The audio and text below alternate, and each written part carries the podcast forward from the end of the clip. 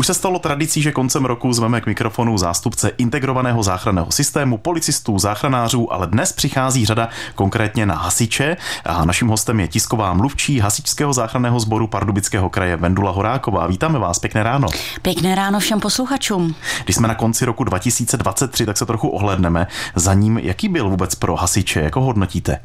Tak eh, pokud mohu mluvit za hasiče Pardubického kraje, tak rok 2023 byl v celku poklidný. Eh, již jsme nezaznamenali eh, výjezdy na covid. Co se týče výjezdu, tak jsme kvůli válce na Ukrajině ještě zajišťovali práci v Krajském asistenčním centru pro Ukrajinu. Neevidujeme obrovský zásah v podobě požáru v Hřensku, tedy pokud to takhle schrneme, tak považujeme rok 2023 za normální období. A ještě sice není konec roku, ale máme nyní za sebou už více než 9 tisíc zásahů, z toho asi 1300 zásahů u dopravních nehod a kolem 900 požárů. Hmm. Někdy se taky mluví o planých poplaších, jestli to říkám správně česky, tak plané poplachy taky nějak evidujete? Stává se, že planý poplach a hasiči výjíždějí, aniž by museli? Tak samozřejmě stává se to, evidujeme, ale ten počet jsem si zrovna nevygenerovala, tak vám eh, počet planých výjezdů v letošním roce neřeknu. ale tak obecně, ale... jak se to pohybuje třeba v jiných letech? Vybavíte si, kolik jich tak bývá, jestli to je časté, nebo je to spíš výjimečná věc? Tak my jsme rádi, že to hlavně nejsou děti, mm-hmm. které by eh, mohly volat zbytečně zneužívat tísňovou linku. A nevím, 150, mm-hmm. 200 výjezdů za rok, což si myslím, že není velké číslo. Ale můžu říci na druhou stranu, jaký máme největší požár. Mm-hmm. Tak do dnešního dne je to požár Galvanovny, galvanické linky eh, v Lančkrouně z 1. října, kde se škoda vyšplhala na 860 milionů korun. Druhým největším požárem je prozatím v naší statistice požár elektroodpadu v Semtin Zone z 12. července, kde je škoda více než 36 milionů korun a třetím největším požárem bude ten z 5. června, kdy hořelo ve Starém Mateřově. Tady schořel pneuservis a škoda je vyčíslena na více než 11 milionů korun. No, pane, tak jak to vypadá s vaším personálním stavem? Mám na mysli, jestli hledáte dál nové hasiče? Eh, tak pomalu ale jistě naplňujeme volná místa. V průběhu roku 2023 jsme přijali 41 nových příslušníků, z toho 38 eh, jich bylo do výjezdu a od 1. ledna nabíráme ještě 10 výjezdových hasičů. No a tímto budeme mít eh, všechna výjezdová místa obsazená. To ale neznamená, že se netěšíme na další nováčky, kteří by posílili náš hasičský sbor a já musím vzpomenout na krásné složení slavnostního slibu nových příslušníků, které se letos konalo 1. Eh, listopadu v automatických mlínech a tam byl rekordní počet nových příslušníků, kteří skládali slib. Eh, za 20 let služby u hasičů nepamatuji takové množství nových příslušníků u nás v kraji a zhruba tedy ten stejný počet těch 38 eh, nových výjezdových příslušníků evidujeme v letošním roce. Tak to vám určitě dělá radost. Právě takový noví kolegové. Mají vůbec lidé obecně zájem o práci u hasičů? Musí projít určitě nějakým tím výběrovým řízením, ale je dost těch zájemců? Tak zájemců je dost, ale trošku samozřejmě eh, je problém někdy s fyzickou kondicí. Eh, každý uchazeč musí tedy zejména splnit zdravotní prohlídky, psychotesty a samozřejmě eh, fyzické testy, které bývají mnohdy pro ty uchazeče náročné, protože většina mladých lidí sedí hodně u počítače, u notebooku, u mobilních telefonů, místo aby sportovala. Jsme na konci roku 2023 a jsme moc rádi, že i teď, i dnes posloucháte Český rozhlas Pardubice. Naším hostem je dnes Vendula Horáková, tisková mluvčí Hasičského záchranného sboru Pardubického kraje.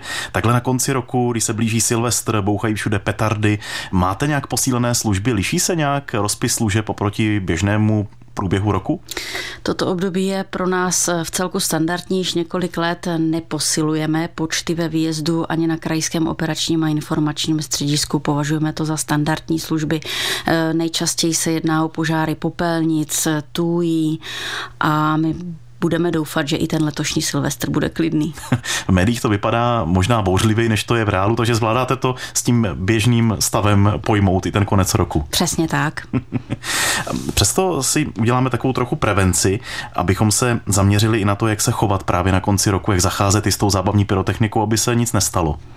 Tak zábavní pyrotechniku je důležité kupovat pouze takovou, která je na český trh uváděna legálně, má návod výrobce na použití v českém jazyce a certifikační značku. Pyrotechniku navlhlou či s otevřeným obalem eh, bychom nikdy neměli kupovat. Doma zábavní pyrotechniku uložíme na suchém místě a samozřejmě mimo dosah dětí. Nevhodné je skladování v blízkosti krbu, otevřených ohňů a svíček, kde by mohlo dojít eh, k její iniciaci. No a zásady za eh, zacházení s pyrotechnikou jsou jasné.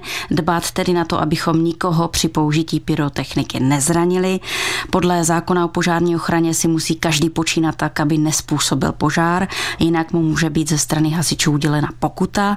Pyrotechniku tedy používat také na volném prostranství, minimálně 100 metrů od domu, což tedy si myslím, že moc dodržovaný není, eh, tak aby nemohlo dojít například ke vniknutí světlice do oken, zapálení střechy domů, aut nebo keřů. No a se zábavní pyrotechnikou by neměli manipulovat děti. Eh, zábavní eh, pyrotechnikou bychom neměli odpal, odpalovat v podnapilém stavu.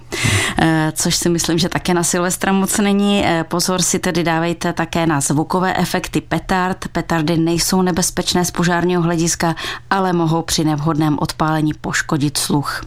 Eh, pokud si chcete udělat radost větším ohňostrojem, mějte prosím na paměti, že tak může činit jenom odborně způsobilá osoba.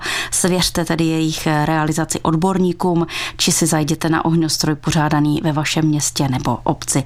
My jen schrneme, že nejčastější příčinou vzniku požáru je lidská nedbalost, tedy zanedbání bezpečnostních předpisů, nesprávná obsluha výrobků, používání otevřeného ohně a kouření. Hmm. Jak jste zmínila ohňostroje, i u nich nějak asistují hasiči, když pořádá třeba obec nějaký ohňostroj, musí tam být hasiči třeba neprofesionálně, ale dobrovolní, je se něco takového? Samozřejmě většinou eh, na těch městských nebo obecních eh, ohňostrojích eh, je požární hlídka, kterou dělají nebo vykonávají dobrovolní hasiči.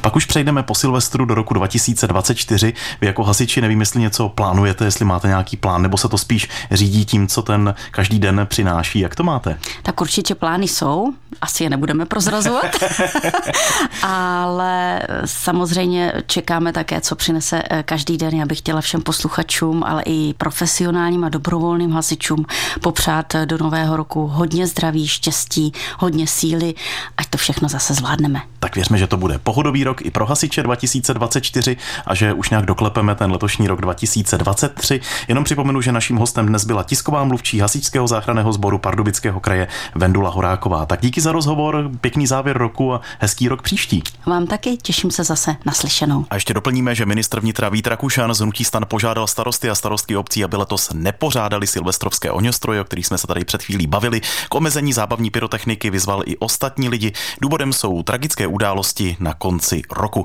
Oslavit příchod nového roku lze i bez petard, dělobuchu a rachejtlí, uvedl Rakušan v dopise, který ministerstvo vnitra zveřejnilo na svých stránkách.